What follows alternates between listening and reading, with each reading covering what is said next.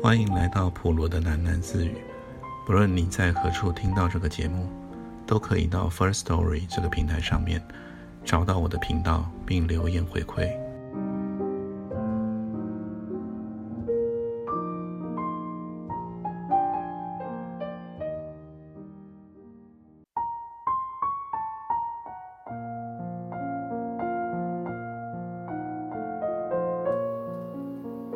次清醒过来。都比上一次更费劲的思考。托因花了十几秒才想明白，哦，我还活着。接下来纳闷另一件事，这是哪里？他显然躺在了一间很典型的病房里。什么时候被移到了这边呢？托因记不起来。一张脸靠近过来，俯视着他。真秀丽的护士呢？哎，不对。这是辛小姐啊，她正满脸凝重观察他的气色，开口说：“我给你寄了一些草茶，喝下去可能会舒服一点呢。”秃鹰根本喝不下东西，他失去了食欲，也失去了玩具的力气。他从床上偏过了头，看辛小姐在一旁找杯子、拿调羹，为热茶加糖。至少他成功的拒绝了换上病患的袍子，虽然浑身燥热又发痒。秃鹰连续多日坚持打着领带，穿上了正式的服装，必须郑重一些。秃鹰这么想，他正要踏上最后的一趟旅程，这次应该是飞行，只是等候了许久，一直还登不上机。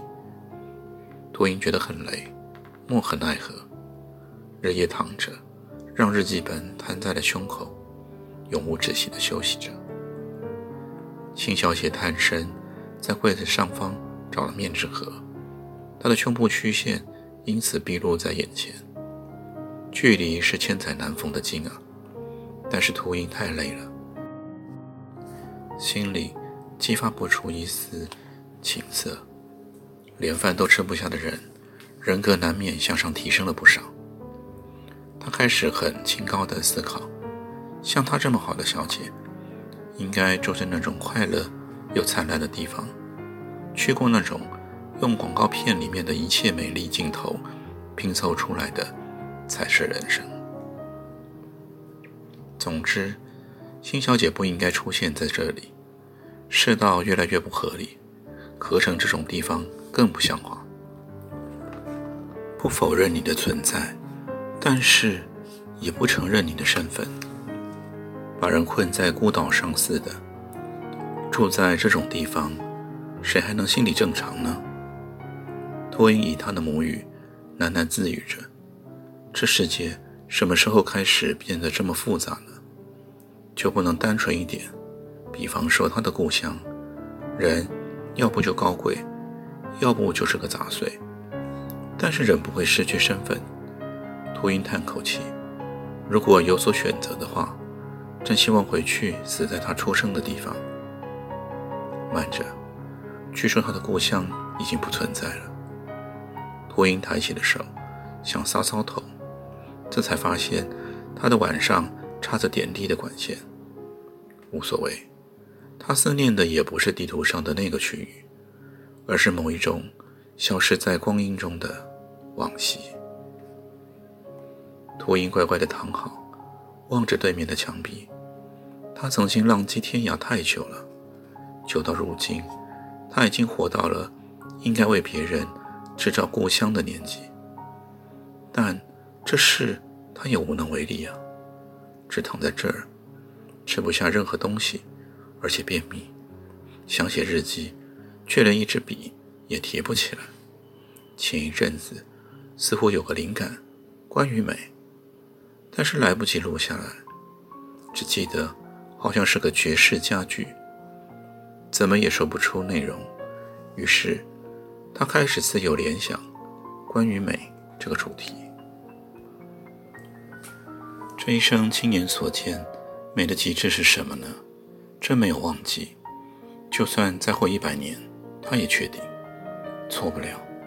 最美的那一幕就发生在那一栋椭圆形的体育馆里面。体育馆在一所大学中，体育馆的主题是一个国际标准规格的露天运动场，环绕着高耸的看台。看台的最下阶就是一整圈隔间细密的活动室。因为不可考察的原因，大学将这一圈室内的空间全给了学生，当做社团的活动基地。长长的体育馆回廊永远带着绕弯的弧度，外圈是各种社团的办公室，内圈是无尽的镂空砖墙，可以望见运动场。但这时天色暗了，运动场上一片黑暗。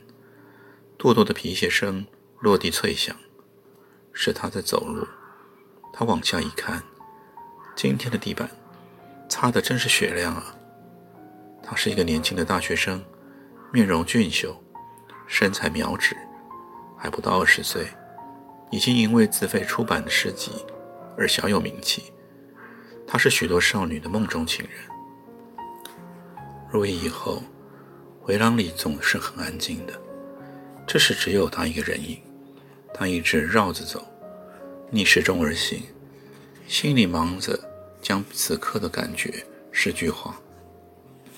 体育馆一片死寂，让他想到，越是热闹喧哗、快乐洋溢的地方，冷清下来以后，越是显得阴森凄凉。收工后的马戏团和半夜的游乐场，也特别让人产生这种恐怖的印象。不停的前行，可能已经绕过了体育馆整圈了，还是没有找到目的地。回廊里灯光不良，他留意每一间社团办公室的门牌：乔艺社、军事研究社、古代文明探索，请敲门入内。主内弟兄团契欢迎你。每隔十几个房间，就是一阵恶臭。这儿拥有全世界。最高密度的厕所，但每当运动场里有赛事的时候，再多的厕所也不够。他不时一手帕掩鼻，另一手紧紧地揣着一叠稿件。今晚他要拜访一间传说中的诗社。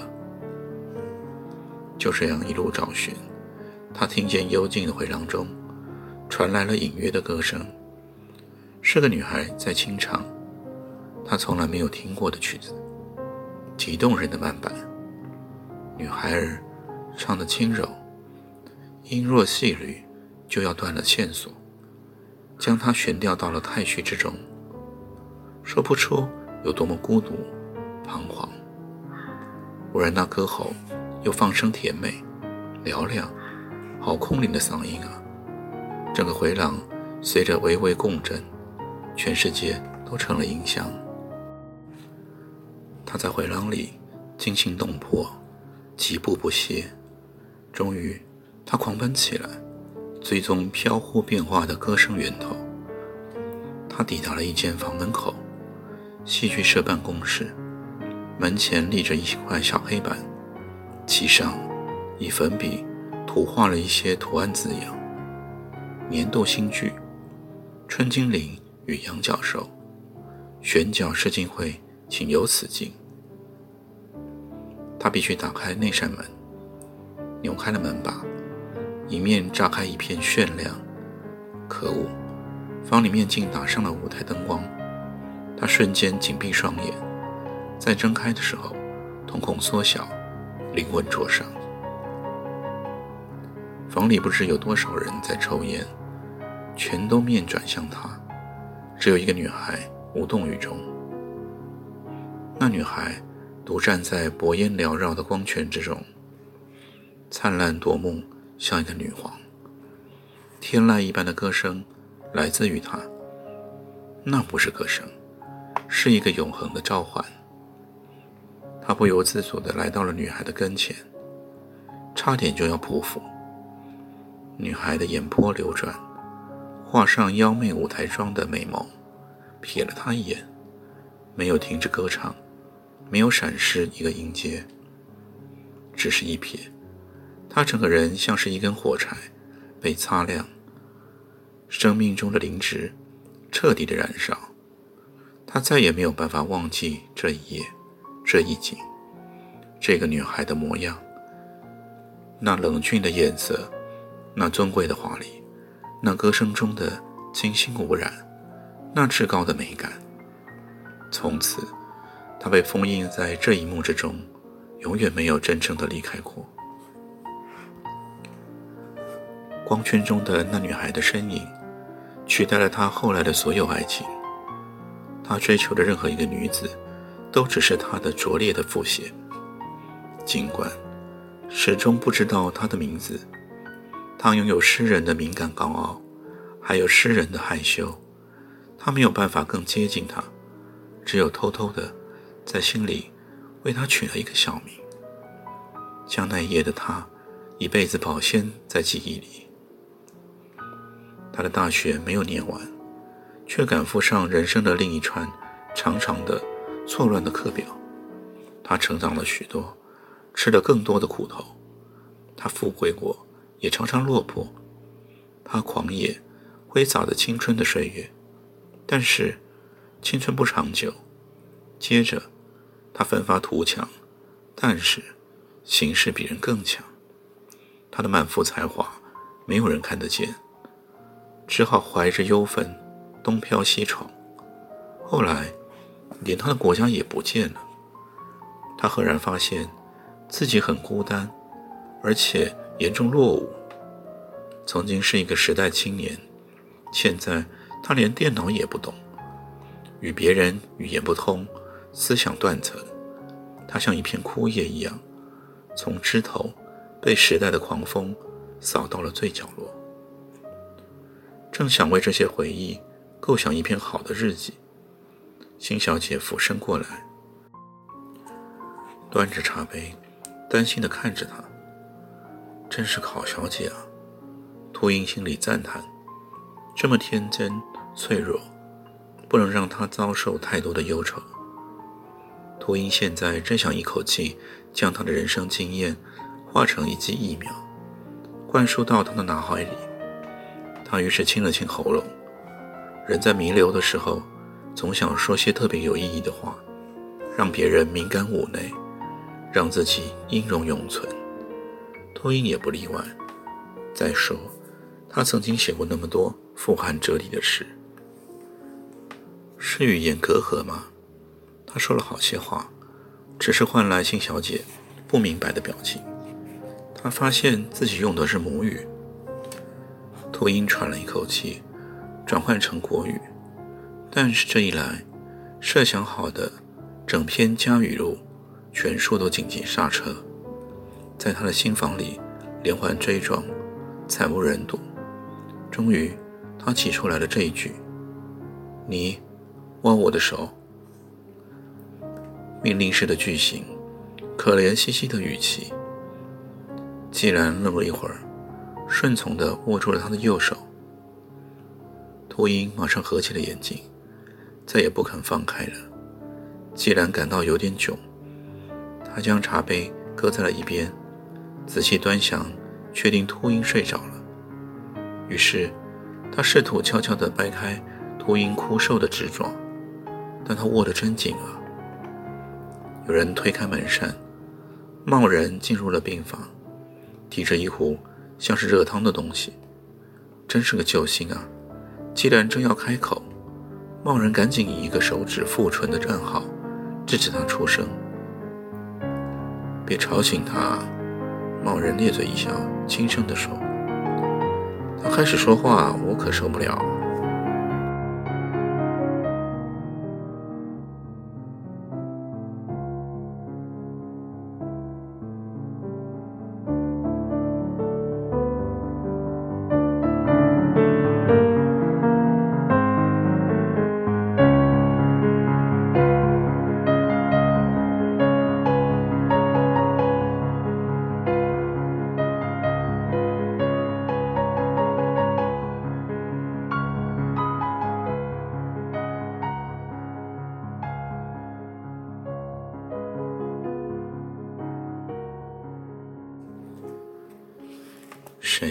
注意到了辛小姐的新恋情。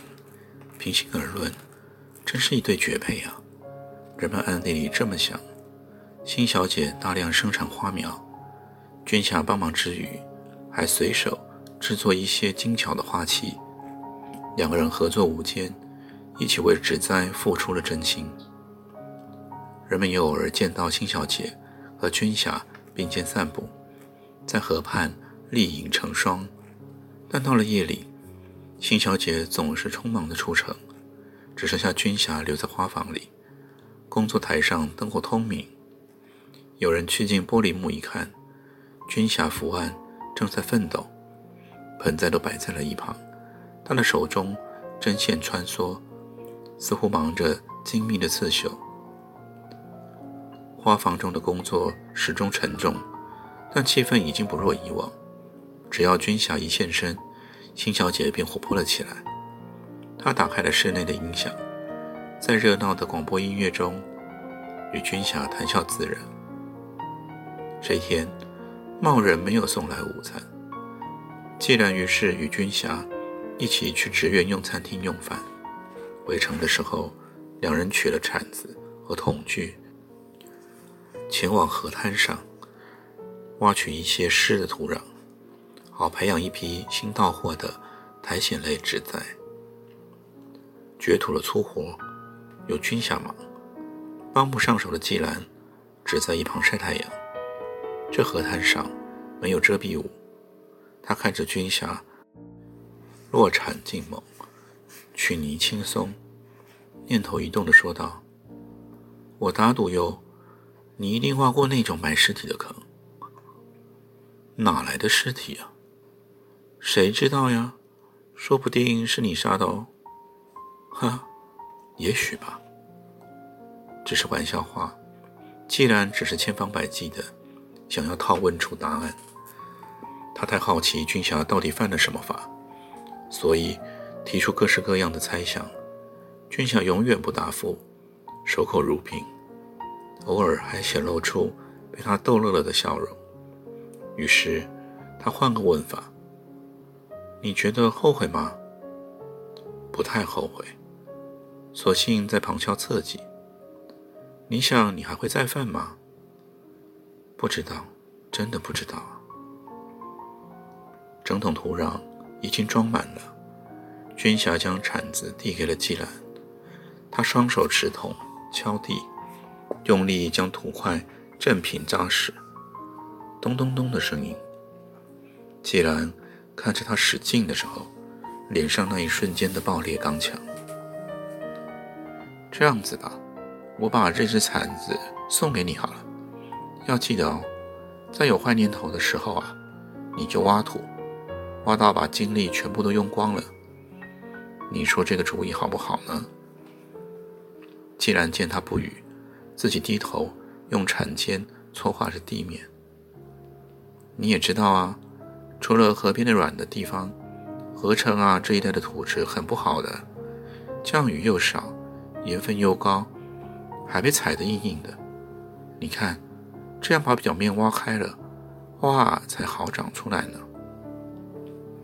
军霞接过了铲子，他的神情已经恢复了温和，甚至像一个孩子一样，有点感动羞怯的模样。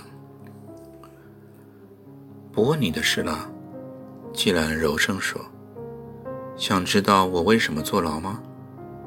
不待君霞回答，他快速地说了出来：“过失杀人啊，你相信吗？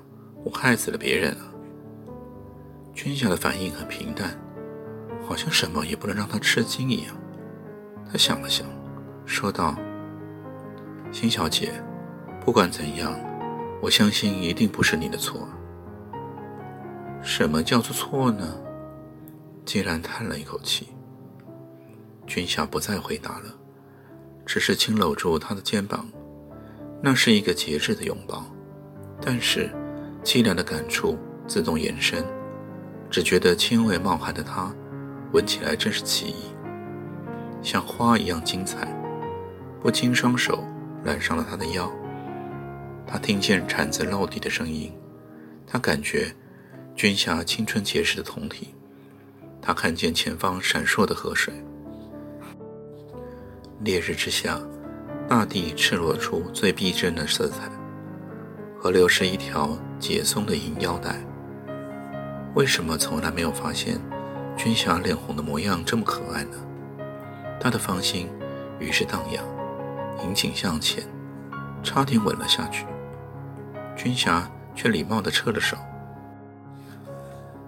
他提起了水桶、铲子，迈步地爬上了河堤的斜坡。季兰默默地跟在了后头，尴尬不已。幸好到了堤上，就碰见一小群人。他们热心地报上了新闻：城里死人啦，秃鹰昨天挂点了。虽然是意料中的事，既然永远也不习惯听见死讯。他让军霞独自回到花房，说不上了为什么。既然忽然想要前去探望茂人，这个念头挽救了茂人的工作小棚。来到垃圾场的时候。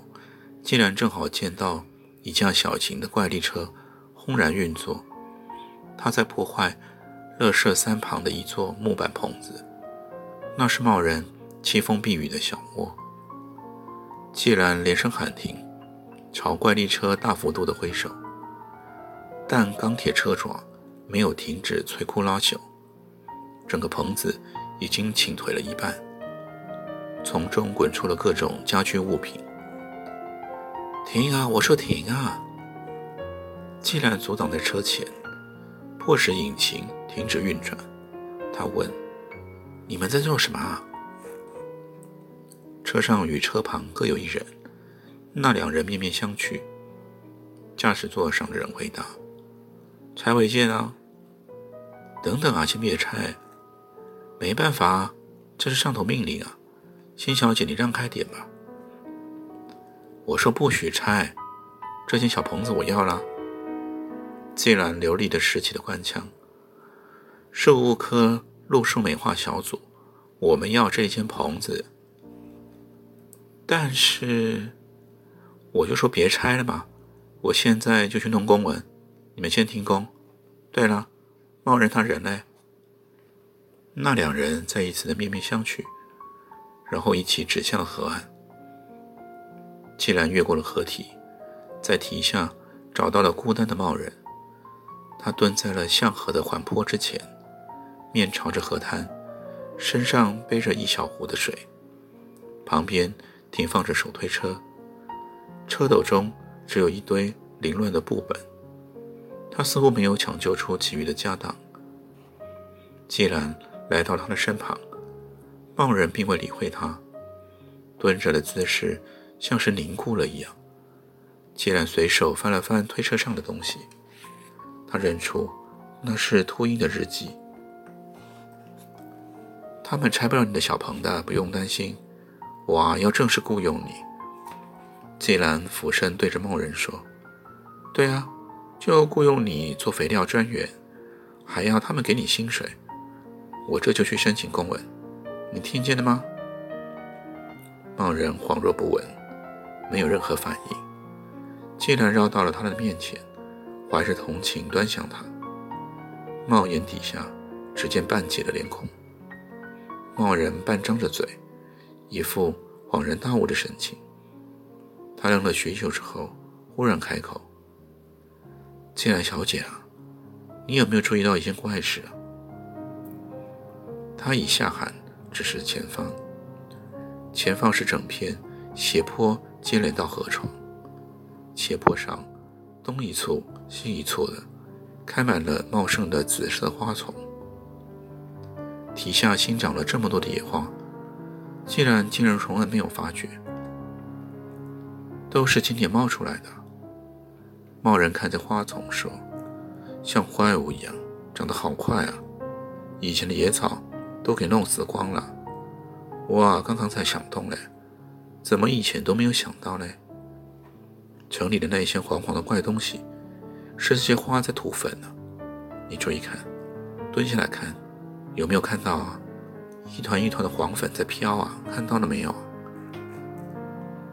矮山望了过去，果然可以看见花丛正在迎风扬丝，吐出来的花粉在空中聚散如烟。既然想到进来城里漂浮的污染物，竟是来自河滩上的这些野花。贸然，终于正面的转向了季兰，他的手中紧握着一根从野花丛中摘来的枝梗。季兰小姐，你学问好，你来看看这是什么东西啊？既然接过了枝梗，细瞧其上的紫色包蕾，昂首来，他说。